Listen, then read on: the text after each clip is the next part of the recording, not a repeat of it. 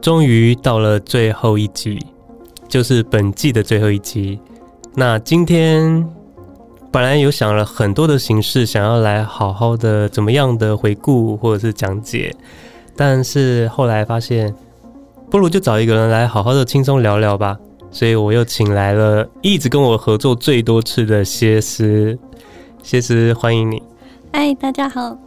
然后最后一集我们比较特别的方式是，我从主持人的身份转变为来宾，所以今天是歇斯要来采访我。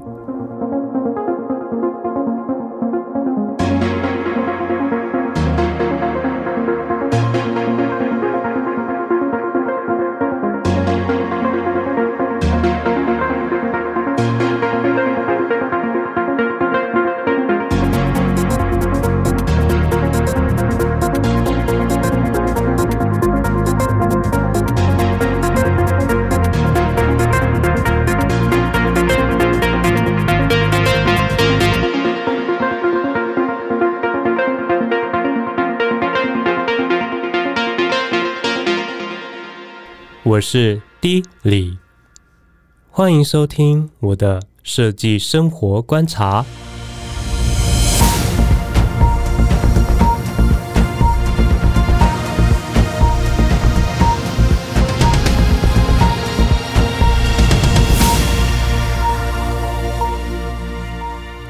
嗨，大家好，我是谢思，今天换成我是主持人身份来访问 D 李。那今天我想问一下。好了，这次对，第一件事情是，D 李，你是从什么时候开始做 Podcast 的呢？那你为什么是会开始有这个念头想要做 Podcast？我记得，哎、欸，我想问一下歇思，我是什么时候开始做的？这种数学问题太难了。我记得我好像是去年的，哎、欸，第一集我是什么时候啊？去年的八九月是是，对，好像是这个时候。嗯，然后至于为什么想要做，因为。其实那时候 Podcast 已经开始立，逐渐在红了。然后我就想说，声音这个东西，我一直来都很有兴趣。它会比影像还要来的更多的想象，然后不用一直就是对着镜头做一些尴尬的表情，因为我面对镜头就很容易很尴尬。真的。对，所以 Podcast 就是我很好的一个选择的方式。加上我想要借由它来练习我的剪接能力，所以就这么简单的想法就开始做了。那你自己在做了之后啊，那你觉得 Pakist 的，嗯、呃，跟你呃，我知道你有在做 YouTube 嘛，嗯，那你觉得这两个最大的不同之处是在哪里？不同之处当然就是画面的区别，因为 YouTube 你就是要用很多的画面来剪辑，然后有些你想要介绍的旁白，你就必须要在那个过场的中间想一些画面来搪塞，或者是你要人出现在里面。讲搪塞会不会太过分了？你要用那个那个画面来巧妙的带过，但是 Parks 不用，因为它你在口白的地方，它就是只有声音的部分，你就不需要把这个影像硬把它穿插在里面，因为你就可以把这个部分让听众们自己去想象。所以我就用了很多的那种情境式的方式来让大家靠想象。带入一下我想要表达的那个情境里面。嗯，那因为你说是靠，比如说想象去带入情境里面，然后比如说，因为现在已经是第三十集了嘛，对、嗯。那从前面的第一集到第二十九集里面，你觉得哪一集就是让你觉得最有呃这个声音的想象力，或者是大家给你的回馈是最多的？哦，其实回馈最多的，我觉得真的是刚开始。大尝试就是很多的那种音效在里面，那个灵异的那一集，嗯，我知道，对，因为那一集真的是很微妙，就很多人都有回应我。然后那一集我也尝试了很多夸张的特效，也很多人就说：“哎，前面那个我有放一些那种，就是一些叫声，就好像是回到以前那种玫瑰瞳铃眼。”那我跟这个被跟的同学呢，也一直很想知道，如果这一切是真的。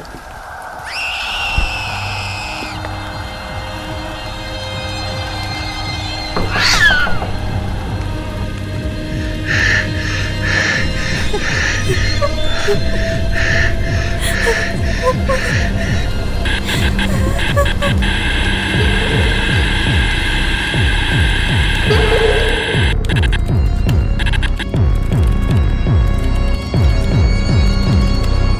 这个的起源会不会是跟我们误闯的目的有关？玫瑰之夜的那种感觉。没想到你也走这一条路。对，我不知道那是什么节目。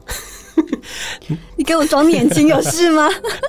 然后我后来，可是就很多人说，哎，这个感觉蛮好的。所以，呃，像呃之后有同事他在帮我推荐的时候，他第一个就先推荐了我那一集。然后我就觉得，哎，这不错哎，好像反而变成一个，你以为说声音它只是一个聊天或者是自言自语的过程，没有，它反而成了你另外一个作品集，我觉得很微妙。那除了这一集之外，你还有其他的你自己最喜欢的哪一集？我自己还蛮喜欢，就是我在讲上一个工作，就是时尚杂志的美术编辑这一集。嗯，这一集虽然只有用了短短的十分钟，因为这一集我想了很多，我其实可以。滔滔不绝的讲一个晚上，讲说美术编辑在杂志社里面的一个地位跟他的所有的过程。可是我后来就想说，欸、你里面没有 cue 到我哎、欸，对，这一句这这一集、嗯、，sorry，因为他是美术编辑，因为我坐在我对面的他曾经是执编执行编辑，所以我们的位置是有一点就是就是互助的，我们常常都要一起到半夜。那因为我觉得这一集到半夜，然后一起演《玫瑰瞳铃眼》，哎，不是《玫瑰之夜》，对，《玫瑰 玫瑰之夜》。然后因为这一集，我就觉得，呃，可以讲的东西真的很多，但是要这样子说嘛，然后有很多的黑暗面，也有很多的很好的地方。可是它总归一句，就给我来讲，就是很急促，就是很像在时装秀的那种感觉。你已经把所有东西看起来前面光鲜亮丽，可是其实背后也许一团乱。但是那个就是三二一出，三二一出的那一种紧张的那种像出版的感觉。三二一，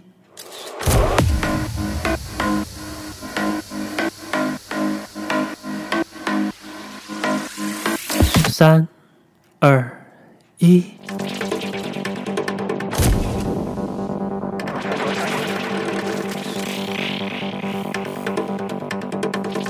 三、二、一，三、二、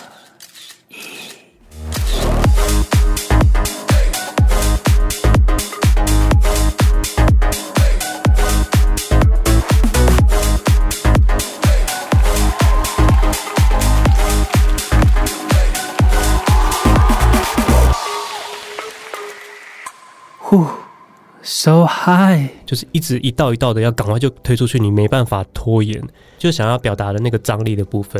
所以那一集我就想说，好，那我来一个实验性的方式，短短的十分钟，我就用了很多，我把过去到现在所有重要的话语把它写下来，搭配我的那个情境的歌曲，就把这一段给完成。品牌的商品要在画面上要大要小。要完整还是只留下质地，全在设计的手上。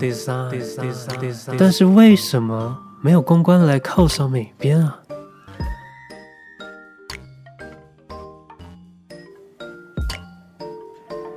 寻获一个至宝的道具，简直中热透。干燥花，发现花的另一种美。我的位置满满吊挂着拍摄的花，等待风干。Lifestyle，bring，bring，bring，bring，bring。太多单品配件，一件一件的搞在等着排队要消化掉。天哪，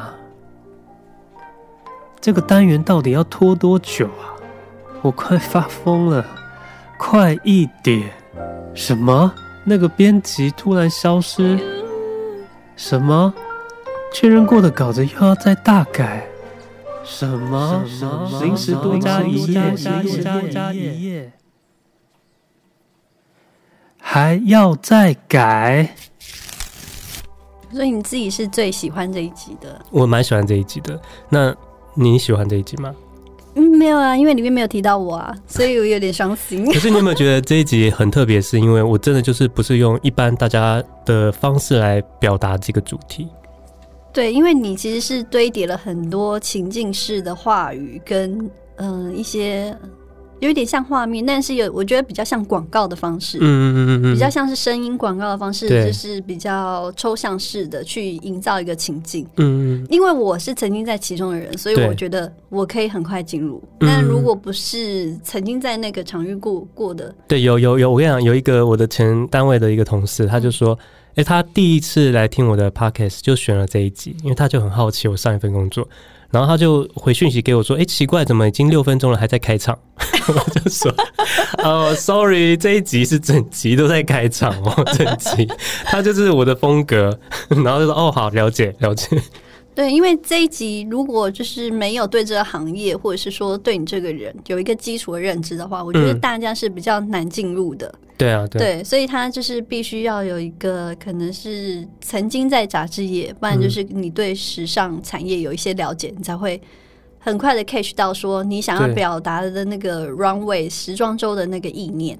对，其实这个也是有一点拉扯，就是我如果要为了让大家很明白的了解一样东西，我会把它讲的很详细，还是要借由我自己想要表达的那种方式，所以我有拉扯在这个中间，所以我就是。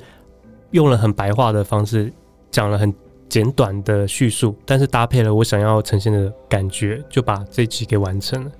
其实我觉得都很好，就是因为每一次每一集都是一个新的尝试啊。是啊，对啊，因为每个主题你都会有很多的切角跟切题跟表现方式去烘托你想要营造的情境，嗯，所以你觉得这就是你想要的。对，我觉得那就是属于低里的风格。而且别看它短短的十几分钟，它真的。搞了我好几个小时，因为要找这些素材真的是太可怕了，所以剪接真的是一个很可怕的东西。那在这一段录 Podcast 的期间，大概半年嘛，半年以上有了吗？嗯，有。嗯，那你觉得你最开心或者是获收获最多的事情是什么？其实我还蛮开心，就是我刻意的找很多我身边的朋友来采访。对，你就是要我讲这个答案嘛？我没有，好不好？没有啦，我真的蛮开心的，因为我可以借由这样子去了解我很多朋友的那个，就是他们的专业领域或者他的心情。因为像，呃，我之前有朋友是在学开飞机嘛，嗯、可是我就是很少有机会跟他，对对对，Eugene，然后他就很少有机会可以跟他聊到他这一块部分。很多人，包括我华航面试的时候，嗯，都有问我说啊，印象最深刻的事情是什么？嗯，那我印象最深刻的事情就是我。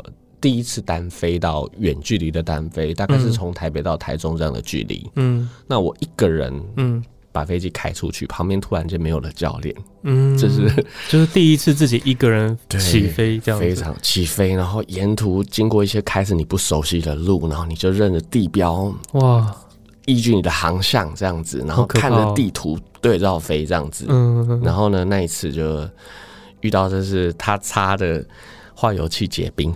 啊，我觉得非常安静一个人，教练就不会在旁边一直念说航向航向高度高度什么之类的，嗯、你就突然听到那个引擎声，天哪！这样，我心里想说：天哪，我我妈可以拿到多少保险？真的。真的，然后人这哎、欸，我跟你说那个，嗯，那个幻灯片，人生的那个跑马灯是真的，嗯，你真的会往事历历在目，然后非常紧张，然后我听得到我自己心跳的声音，哎，然后那个血就从我还记得是右边的这个脖子这边的那个血管一直往我头上冒，天啊，我那个时候视力变超好的。真的、哦，因为因为因为真的是遇到危急的状况，我下面就是一条 US One O One，就是美国的一条公路。嗯，我还想说，如果我引擎完全挂点，我要不要落在公路上？可是下面真的车太多，我看就可以从他这些故事里面去听到很多，就是关于他学习的开飞机的这条路的。程对对对，然后很多朋友像他们有服务业，因为哦，我对那个 Jimmy 嗯印象蛮深刻的，嗯、尤其是他。跟你聊了一集是很简单的那个电影，看电影的那件事情。那男生感觉上已经不是第一次看了，嗯，所以呢，哇，当中他们聊天没有停止过，没有停止过就算了。这个女生会有很多很夸张的反应，可是那样不是很好吗？没有他的那，可是你想想看，是刻在你心里哦。他在霸凌的地方，他居然会有啊的这种声音。他说：“我不敢看。”就是，但是他就在你的耳朵旁边，然后或者是亲那个浴室戏的时候，他哎，他就会有一点一直发出那种我不敢的那种感觉，我觉得哇不行哎。然后看孤位的时候也是，孤位的时候，旁边的长辈就会觉得说：“啊，那个是谁谁谁哦，哈，那个就是……对，这不行，这都会被影响。我觉得真的，大家真的是戏院礼仪真的要越来越没错，真的。所以我觉得，我有时候觉得，就是戴口罩的这个东西，是不是？其实你想想看，我们现在进戏院要戴口罩，他们都还可以讲话，很强的，对，就是太强了，就是。”爆米花也还是会买，对，爆米花也是会买，因为吃还是没有被对。其实这是一个很小的主题，对。可是，呃，因为你们聊得非常的生动跟活泼，所以我觉得那一集虽然主题很小，可是非常的，就是可以看出来你们的感情，然后跟你们生活模式跟一些个性跟想法，嗯、所以我对 Jimmy 就是那一集印象很深刻。有那一集，我有其他朋友有就是有赞赞许过他，就是觉得哇，他口条很清晰。而且他很厉害的是，其实我很多朋友就是每一次的采访状况都不一样。那他比较特别是，我如果讲到忘记了，他会提醒我刚刚讲到哪里。这点我觉得他非常的厉害。因为有时候真的就就算你是 re 稿的，你还是会忘记刚刚讲到哪里。然后更何况他那一场是临时就是追加的，所以他那一场也是像我们今天这样子，都是没有稿子可以看的。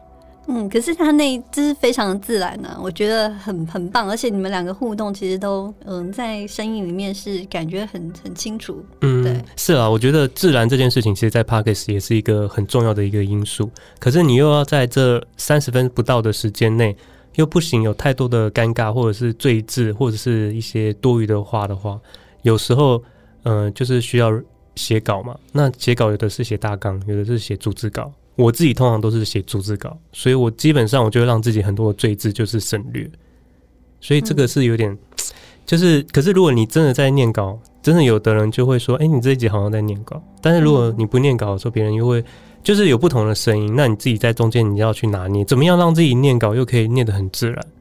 嗯，因为从一开始到到现在。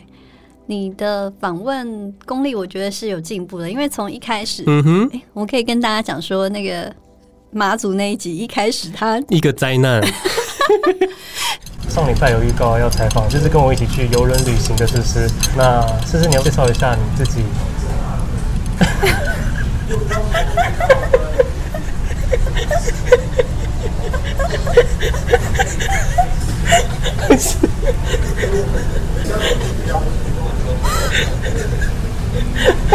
还是不一样、欸。他给我的访纲是马祖、南竿、北竿跟游轮，八个字哦。对。然后我就心里想说：“哎、欸，我到底要讲什么？我我老天爷啊！”因为我以前是美术编辑啊，我根本就很难走到就是采访这一块，所以真的要自己去采访，即便是朋友，要列出一个大纲。我想大纲这两个字怎么写？我 连。到底要怎么样叫大纲，我都不知道。是后来慢慢就是每一次跟不同的朋友采访，才慢慢建立出自己的一套系统。因为我跟他很熟了，第一次应该是我先跟你要大纲，问你说：“哎、欸，你采访大纲是什么？”因为我以前也是会出去采访嘛。嗯，对。结果他给我那八个字的时候，我就说：“嗯，好，我知道他应该不了解采访大纲这件事情是什么。”但是我我的认知是说，因为。就是当下，如果跟你讲说我要一个一个问题问出来，你一定会不知道该怎么办。但是如果说，因为他是一个会在学习跟做的过程中不断的修正自己的人，所以那一集出来了之后，他应该就会自己知道说，哎，我下一次采访必须要先提问题，嗯，是吧？对对对对，其实真的是这样子。然后我也觉得还有一个目的是我想要当初想要做这个频道是想要。介绍我周边的生活的人事物，所以我就也只想要采访我自己的朋友，就是像之前我有说过说，那就是有人想要推荐我，比如说某某公司的高层主管想要来被我采访，然后我就是还是有婉拒，因为我就是希望能够借由这个集数不多的这个自己的自媒体的频道，可以借机去认识很多的朋友的他的生活的喜好或者是他工作的一些场域。因为以前真的跟朋友都不会聊这些但我还有很多朋友都还没有聊。对啊那我们期待下一季啊。敲完 如果真的要有下一季真的要好好的规划一个就是一个目标可能要更锁定在某一个一个类别吧。因为我觉得我这一次真的就是像我当初设定的，就是我的生活，所以我从聊养鱼。到我的工作，到我的朋友他们自己的专长或者是鬼故事，什么都来，因为这就是我生活周遭的所有可以取得的素材。那如果要有第二季，你觉得是不是应该要更锁定在一个？我有一个问题，好，请问，因为其实这是我前几集一直在纳闷的事情。嗯，我其实是一个蛮专注在主题的人，因为你的那个频道叫做“设计生活观察”，对。但是我一直想问你说，因为你本身是个设计师 designer 嘛，对，嗯，你的设计去哪里了？对，我想这个就是我当初想要把我的生活当做是一个艺术品，用我的。设计的角度去切入我的生活，所以用我的方式来诠释，或者是来采访这些朋友，就是我最好的作品，就是我的艺术观察。所以这是我当初设立的这个频道的那个呃方向，所以是大概是这样子，这样这样可以吗？嗯，没有啊，因为我觉得艺术观察跟生活是两回事啊。对，其实有些人也有这样子讲，所以我在想说，那我是不是如果假如有做第二季的话，是不是真的就是要更锁定在某些设计的作品，或者是设计的一些相关的新闻讨论事件上？嗯，因为我记得你在这几集里面有提到设计的，应该就是田馥甄 Hebe 那一集嘛。一出场全。白的造型搭配一百公分大的帽子，感觉很利落的线条。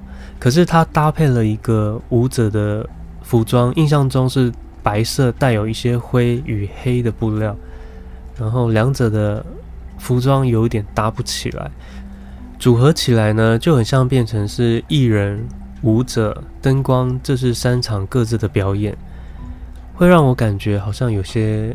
不是在同一个阵线上，有点错乱。但是这当中呢，被大家一直报道的不是这些服装，而是有一套被大家说很像是孕妇装的水蓝奇迹。它是一套很浮夸结构性的设计，在右肩处跟腰部的左侧各有一个大弧形的一个造型，所以它的比例会有点不对称。但是我觉得它至少算蛮有意思的。可以感觉出设计者想要突破的一种想法，我是很蛮喜欢这种尝试的，所以我不会觉得这套服装有很大的就是很大的批判，因为我还蛮喜欢这样子的，很像在看一个作品。那整场我最最喜欢的就是前面有说到一套是黑色的薄纱，它也是一个公主服装的概念，就是在比如说讲到它一些服装设计或者是舞台设计，嗯，那集有获得什么样的回响吗？有，就是一星的评价。那一集真的是让我就是因为那一集好像是第二集还是第三集的样子，第三集就是它其实是很前面，我才刚起步，然后嗯。呃才还是在很多就是嗯摸索，然后担心害怕中的那个过程。然后第一个不是呃第一个评价反而不是我朋友给的，结果我想说哇哦有评价哎，那我去看一下，一打开一星，整个心碎。对，真的心碎。我真的说一星的杀伤力还蛮重的，尤其对于我这种就是也不是大红的人，就刚开始起步的一个平凡人。你你你你有红吗？没有，就是我就是平凡人，所以。呃，任何的评价都很重要。那刚开始他的标题就是说，哦，我不是想要，就是他的意思是说我不是想要念你，但是你的写法让我，就是你的讲法让我很伤心。然后最后就啪啪啪写了很多，但我理解他的想法也 OK，但是他就是一心在那边，然后我也就这样子一心了好大概好几个月吧。那你后来有挺过一星的这个低潮吗？有做过几集之后，你就会发现，其实这个评价它即便很重要，但它绝对不能影响你在做这个节目的信念，因为你在做这件事情，那就是你，不能因为别人。而且说真的，其实如果大家要仔细去听那一集，你会发现我并没有真的是用就是尖酸刻薄的方式在骂这个演唱会或者什么，因为我也确实有在演唱会里面看他的第一场跟第二场，我都有看。所以其实我是用我的角度去，呃，分享我对这个演唱会的心得。但每个人都有自己意见，OK。可是这个频道，我觉得我想要表达的是我的意见，所以我觉得就是要坚定自己的想法了。要不然的话，你真的很多东西你做什么都会被人家骂，都做不下去的话，真的什么都不用做了。那有感受到网红的辛酸就对了。嗯，倒是没有啊，就那个。不过后来陆陆续续有一些朋友，就是因为其实我不太会去逼我的朋友说，哎、欸，你们赶快去帮我写五星评价或者什么的，我不会，我也不会叫听众帮我去留五星评价，我都不会。可是真的有些朋友就是听了有些集数，他们有一些感觉，就会上去留言帮我鼓励。然后有的人会讲，有的人不会讲。但其实上面很多的留言，大部分还是我的朋友，所以还是蛮感动的。就是觉得说，哦，每个人对不同的集数会有不同的那种那种心得，这个这个是还蛮奇妙的。因为因为像我的一个同事，他就说。我这样子也有一个好处，就是说我这样每次介绍生活，然后没有固定在一个范畴里面，他反而会期待说，哎，下一次不知道他的主题又是什么，因为就知道说他可能就是天马行空，他的生活里面所有东西，就像是刚刚还漏掉一个，是我也尝试了一个很想尝试的一个单元，就叫做街区的导读。哦，那那句我还蛮喜欢，那一集，那一集。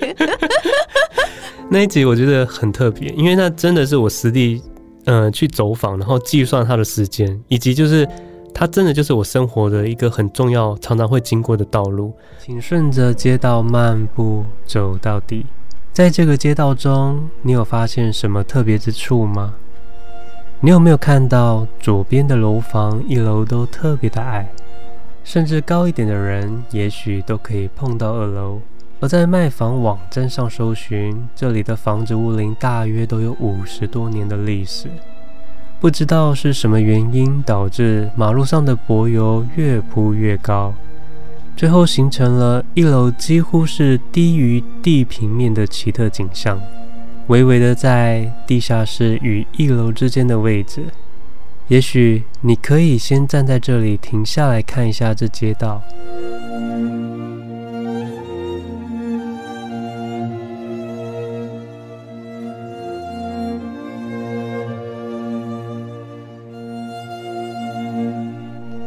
左边楼房的二楼是不是有许多圆弧的阳台呢？而阳台外的栏杆都有着不同的造型与色彩，形成非常复古又有趣的景致。现在，请继续漫步前行，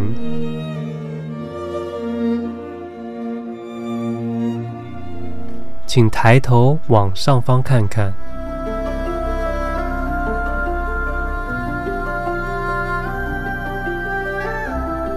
有一个类似八卦形状的设计，这是许多庙宇都会使用到的藻井，使用了中国古建筑中最常使用的工法，不用半根铁钉的准卯法组织而成，结构坚固耐震。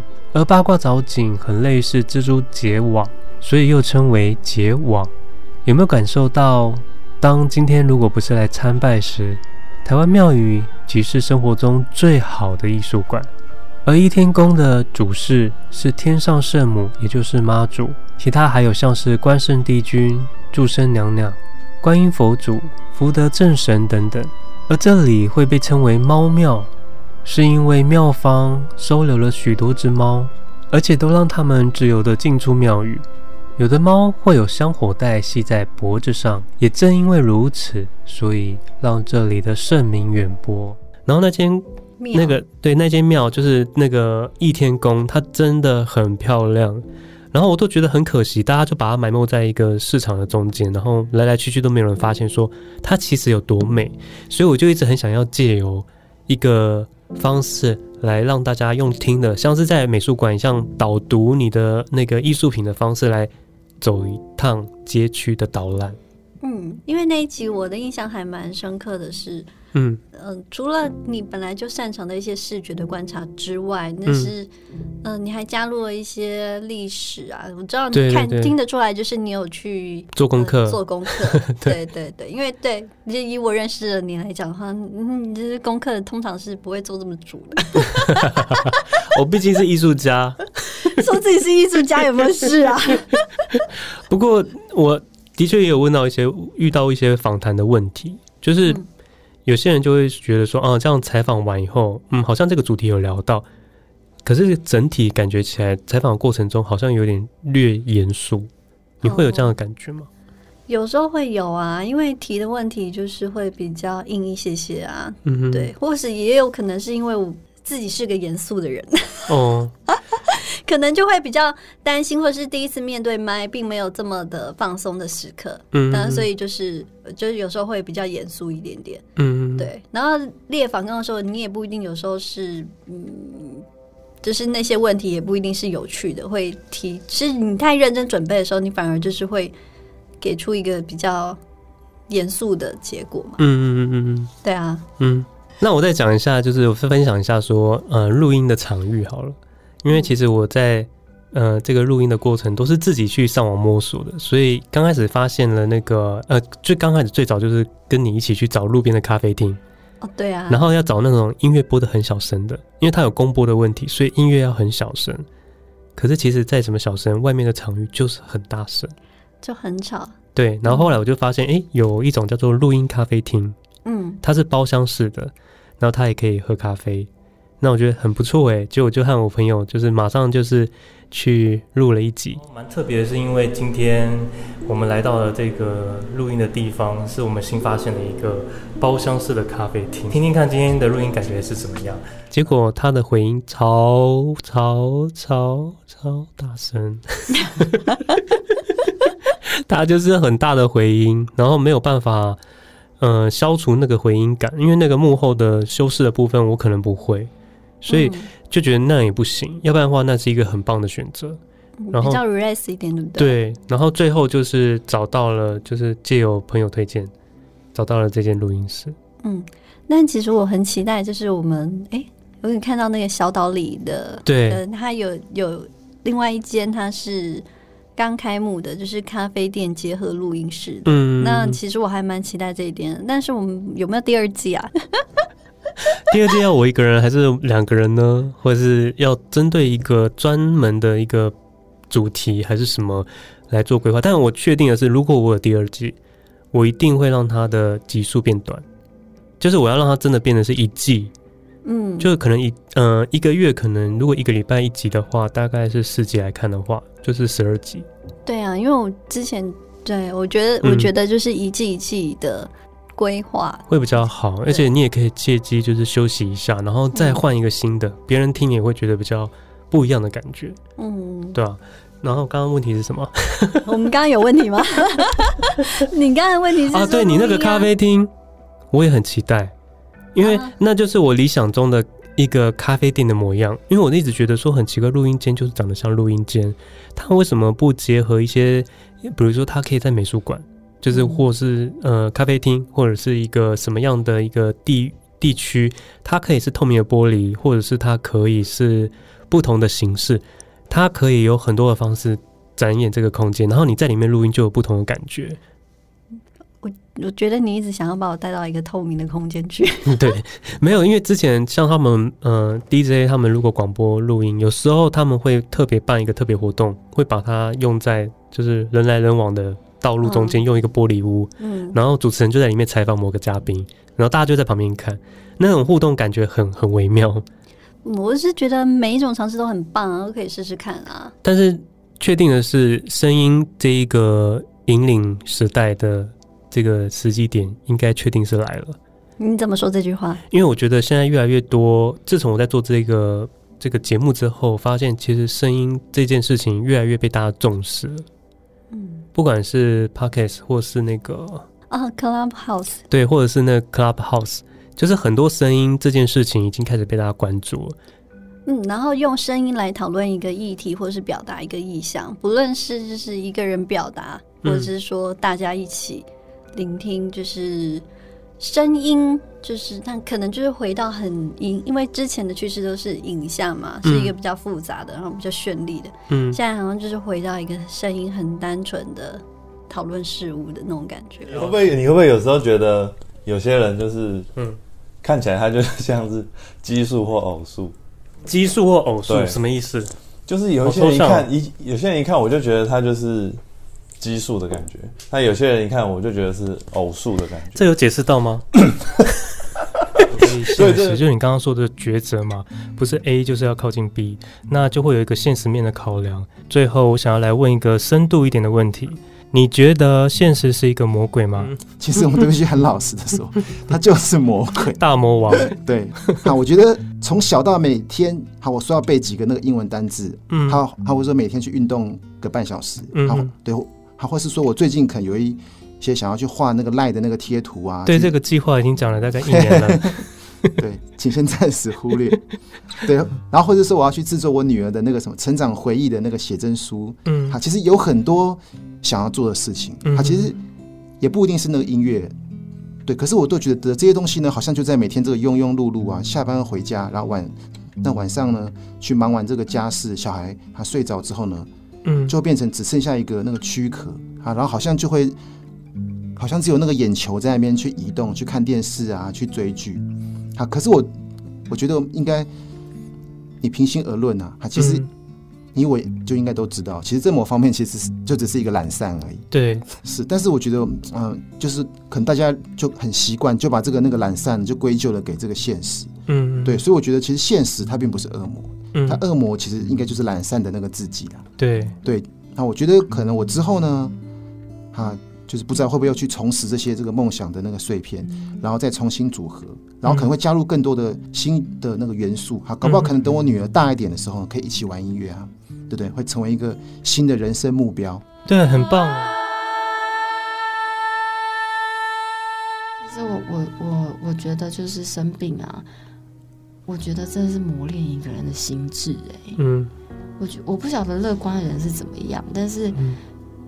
我不是那一种会随时安慰自己的人。我觉得现在就是，我现在就是遇到这个东西，我就是有点过不去。我就心，我觉得心理压力很大。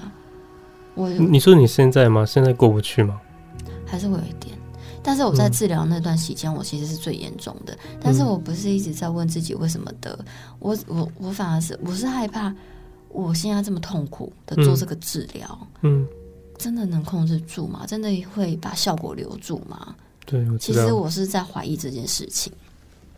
可是，当然还是有，因为乳癌真的是太多人得了嘛。嗯，现在越来越多，而且越来越年轻，所以其实医医疗医学上面研究乳癌这件事情，其实是已经比很多其他的癌症还好了，因为它就是有这么多人的人得到，然后有这么多的研究，所以他才会有这么多的用药。嗯，所以他已经有些人都会觉得说啊，如果真的要得癌症得乳癌，算还蛮幸福的，因为他有做过很多相关的研究，然后他的治愈率其实蛮高的。嗯，所以就是，嗯，就是治愈吗？是说可以全部的治疗好，还是他是只能？就是说他的存活率很高。嗯，就是只要你早期发现，然后你不要害、嗯、不要害怕，然后你就去治疗。嗯，其实他愈后是十，我也可以维持十年、二十年的人，甚至更久的人，嗯，很多。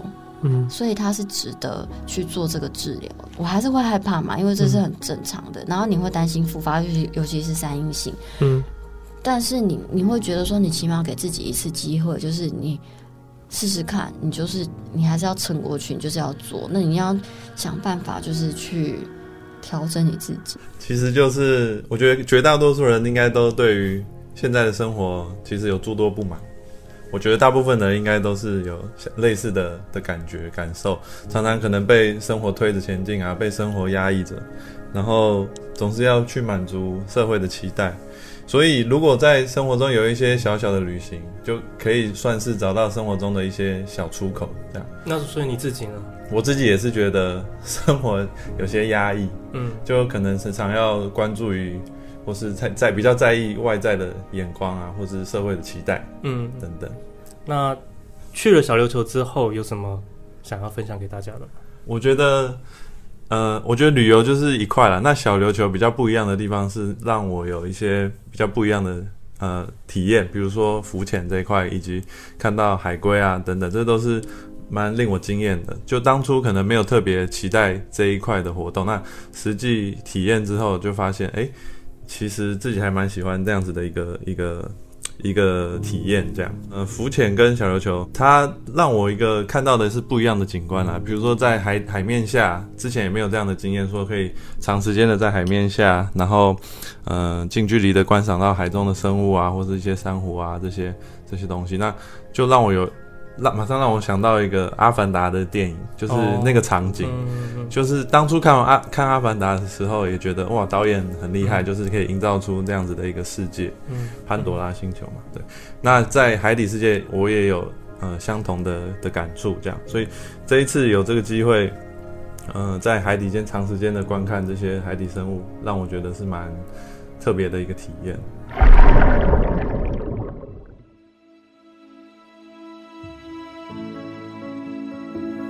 穿梭于一片海带森林，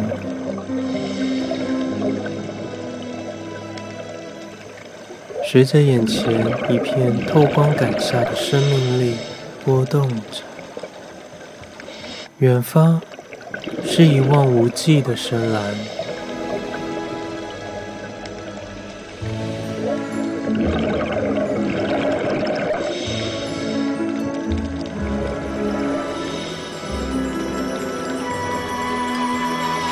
最终，海洋回归了宁静。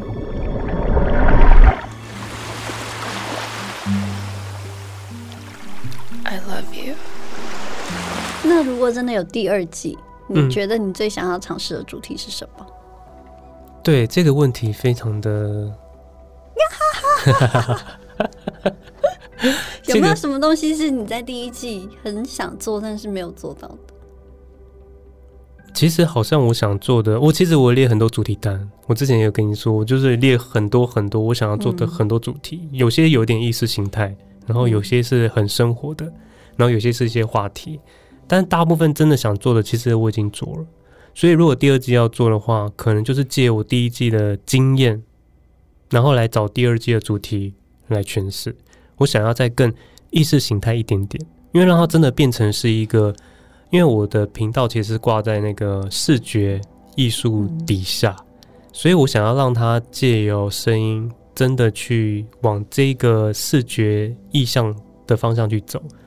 因为我记得我们曾经有录过，呃，一个一个小片段是谈话的，嗯，对，你觉得这那个的表现怎么样？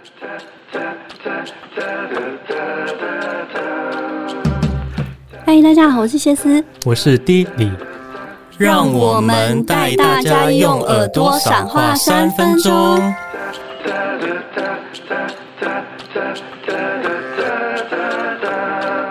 你说用那个声音介绍是耳朵的画廊？对，耳朵画廊。对对对对。嗯，我觉得，我觉得比我想象中的还要差强人意一点点。怎么说？因为大家好像没有办法那么。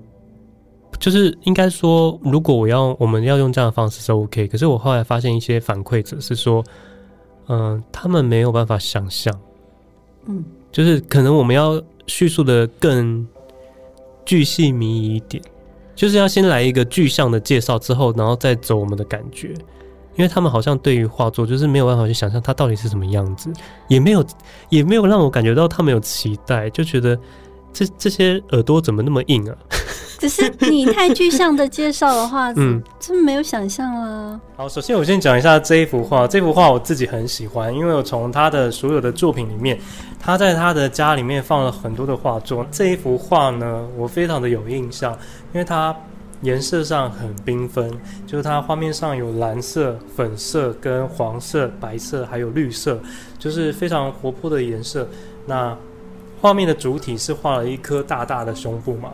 那可能是因为跟滴滴就是在那个乳癌这一块可能有一些关联性。那我想问一下，谢师对这幅画有什么感觉呢？嗯，我看到这幅画的时候，我觉得它还蛮可爱的。因为其实如果我不知道。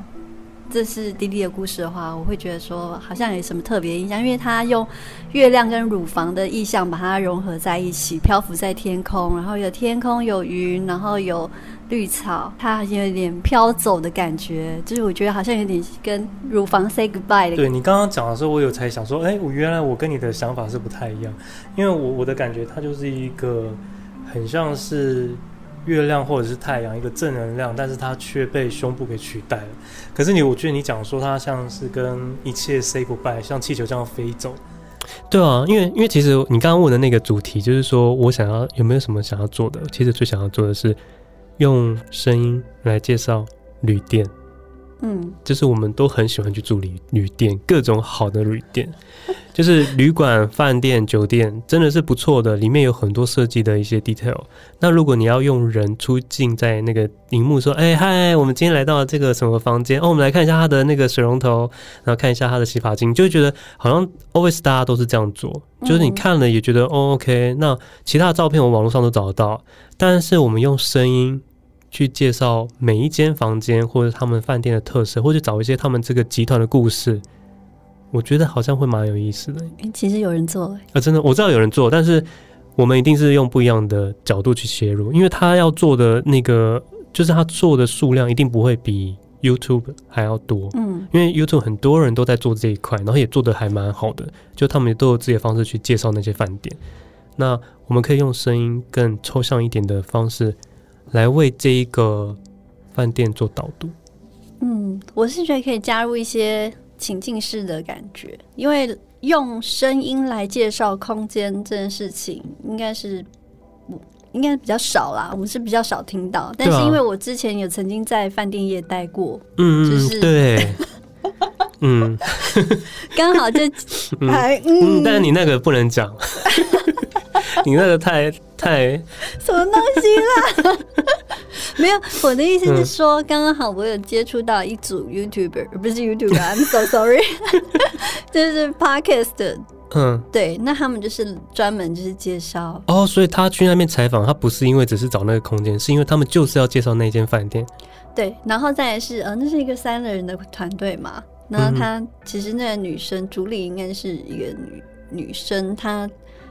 他为什么他有这么多资源？是因为你刚刚是说他是应该是一个女生，他是女生就女生，还一个女生，那他到底是女生还是男生？可是他应该有采访那边的一些经理或者什么吧？嗯，不是，应该是说他的背景，我知道是他妈妈是可能是国内某饭店集团很很资深的经营者，嗯，对，是主管，所以他有一些人脉，就是可以推荐他的女儿，就是比如说。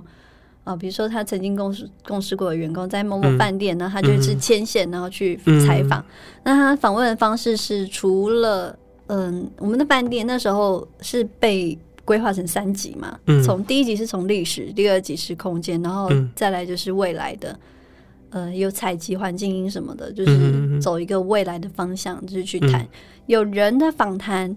然后呃，也有去采集空间的声音跟描述，嗯、但我没有仔细去听。那时候是规划是这样子，嗯、对。本来我要去做那个第一集的介绍，嗯，哦，之前你有说谈一个合作，对对对对。然后后来就是你知道，我就是很快离开了，嗯，对。但是嗯，我觉得这样是不错。可是就是要想说，如果真的要做这个主题的话，要怎么样跟别人是不一样的？嗯，因为我们切入的角度势必一定是不是这样子。因为我们本身真的，说我们吗？对，我们 对，如果真的要做这个主题的话，一定是要找一个脑袋比较记忆力比较好，然后可以提供一些 资讯的人来帮我一些。但因为我觉得说，我们是真的很喜欢住饭店，然后也真的去住过了很多饭店，真的很少会有傻子会把钱花在台北的饭店，然后就这样去住一晚，感受一下那个饭店的感觉。嗯。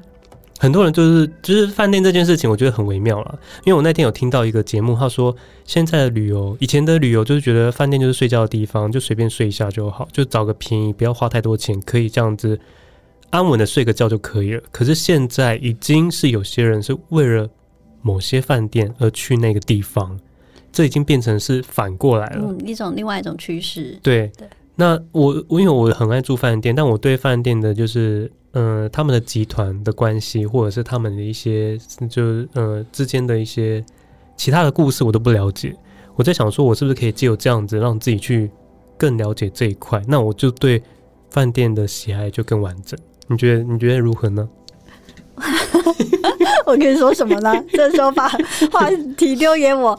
我是觉得哎，还蛮不错的、啊。对啊，因为如果这样子做十二集的话，对了，但还是在谈了，还不知道啦。就是之后，在、嗯、我们这样会不会讲太多，就把下一期都讲完？真的、啊？没有，就是就是可能在谈说这要怎么样规划。可是就不管怎么样，就是会找一个更就是一致性的主题来讨论十二集，就用十二集的时间来分分散它。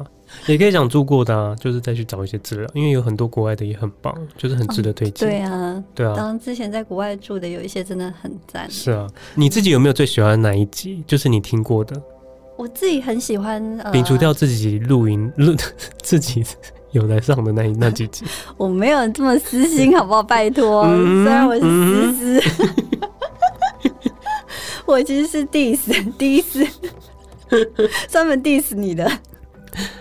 啊，对我自己最喜欢是三重街区那一集哦，因为对我来讲，那是一个比较、嗯、呃新的尝试，然后再来是，我可以感觉到其实是你是蛮用心的。其实我呃之前听你讲要做这一集的时候，我、嗯、就一直说，哎，这一集赶快出来，对对对对对，对，因为我们就介绍那一本我们很爱的那个杂志也是这样，嗯，Flanner 就是那一那一本。应该是说，从一个在地生活的角度去看街区的历史文化跟视觉意象，我觉得这是一个还蛮特别的事情。嗯，对，因为有时候我们就是每天那样走来走去，走来走去，其实你不一定会有最深刻的感受，或者是说你可能就很快就会哦，这些东西就是很快就忽略忽略掉了。嗯，对，没错。其实你在意我们是可能就是我们在。在行走于这个土地上的时候，哇，长得好大气啊！真的，可以就是多看一下身边的一些景物、啊。对啊，因为大家都说啊，我们的城市就国外回来看，就好像很很丑还是什么的。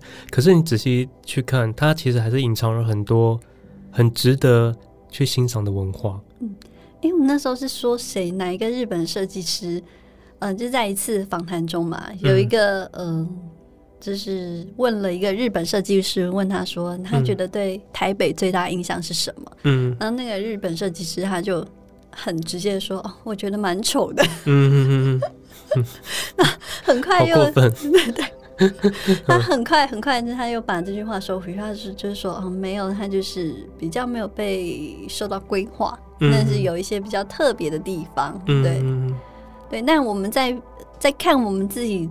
居住的这个地方的时候，大部分都是用一个，呃，好像一定要跟某个地方做比较的，对。的态度，可是忘了去看说，哎、嗯欸，为什么它为什么它会变成这个样子，或者是它原来漂亮的地方在哪里？嗯、对，我觉得你让我看到的是这一块，哦，对，所以我还蛮喜欢这一集的。嗯，好，最后来分享一下，就是因为大家都很好奇，因为我其实没有把那个收听率放成一个很大的重点，可是真的没有在这一块。呃，下功夫，或者是呃，做一些广告的宣传啊，其实比较难推出去，是事实。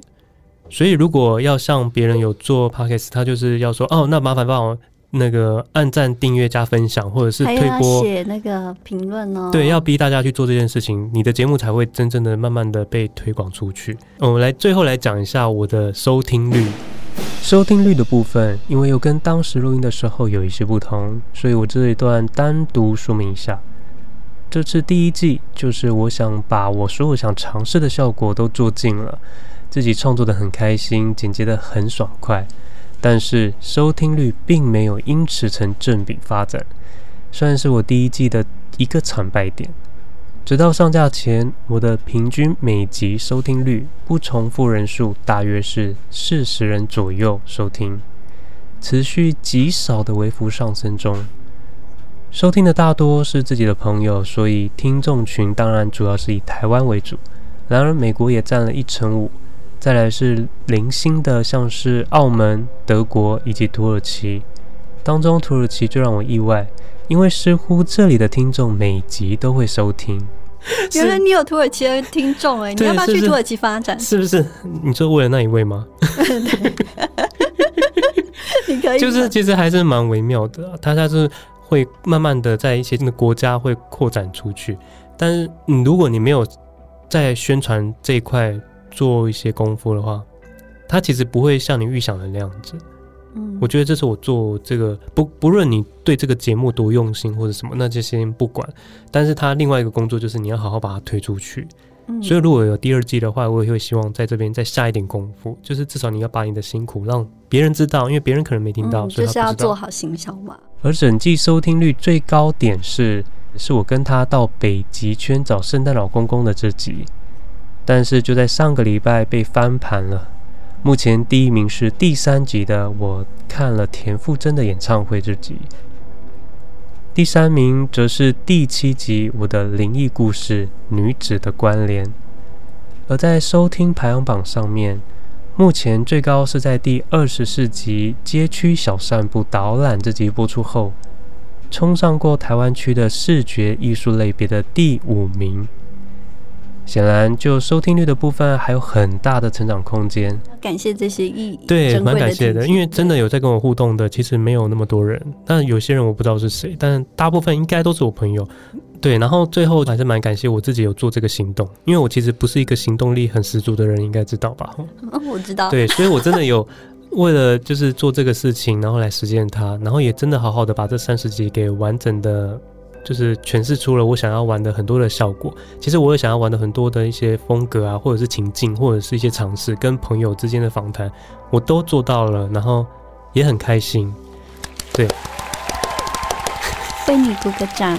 对，所以希望不管怎么样，收听力真的先放在一旁。但是第二季如果真要做的话，我觉得就要好好的来思索，到底该不该做这些。呃，其他的一些准备的尝试，嗯、呃，就是有没有一，就是应该要设定一个目标啦，这样会比较有意义一点，是不是这样说？但是你第一季你有设定目标吗？你有什么意义吗？没有，没有，第一季就是大胆的尝试各种的风格。那你回过头来看，你会觉得没有意义吗？不会，不会。可是我会觉得说，如果第二季真的要做，因为那已经是第一季的感觉，如果是第二季要做的话，可能就要设定一个目标，才会有第二季的那个价值。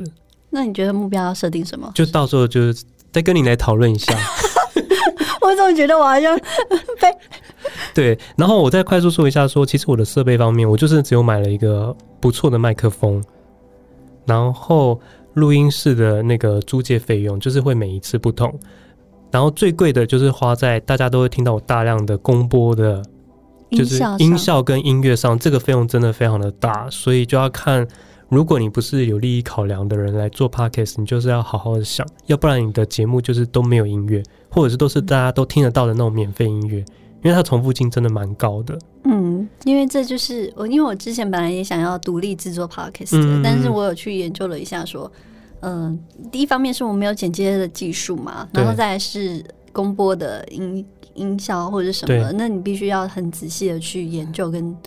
这一点我真的是要好好称赞他，让他称赞 D 里同学。感恩。对，因为真的是就是要公播，你就是必须要付费，这是很正常。